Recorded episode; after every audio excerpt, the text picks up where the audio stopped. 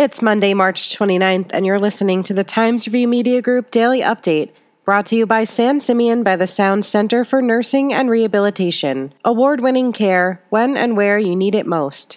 The Southold Town Board took a formal stand last Tuesday against proposed changes to the state's real property tax law that would drastically change how property is assessed for renewable energy facilities. Current state law allows for a 15 year tax exemption for renewable energy projects, and a provision in the law allows local governments to opt out of the exemption, instead, requiring payments in lieu of taxes that can benefit towns and other special taxing districts, including school districts. If approved, the new legislation, which is included as a 2022 state budget proposal, allows the state to establish a more standardized approach for assessment of properties home to renewable energy projects. The assessed value for those properties would instead be determined by the State Department of Taxation and Finance and the state's Energy Research and Development Authority. Board members agreed that while they don't want to discourage the creation of renewable energy, they'd like to retain some local control.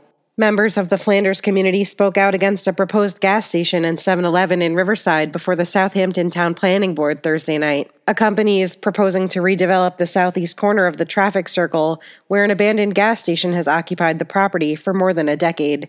The proposal was also discussed at a Southampton Town Board meeting last Tuesday, where the president of the Flanders, Riverside, and Northampton Community Association asked the town board to declare a moratorium on new gas stations in Riverside. In a letter to the town and planning boards, association president Vince Taldone wrote that the development is contrary to the vision endorsed by the community and included in the Riverside Revitalization Plan. A gas station is a permitted use on the Riverside traffic circle, but a 7 Eleven convenience store store is not, according to Southampton town officials. Many residents pointed out that there are already several 7 Eleven stores in the area, including one just over a mile east on Flanders Road. A new 7 Eleven also opened last week on West Main Street in Riverhead, across from the Suffolk County Historical Society. The Planning Board held the meeting open for written comments for another 30 days.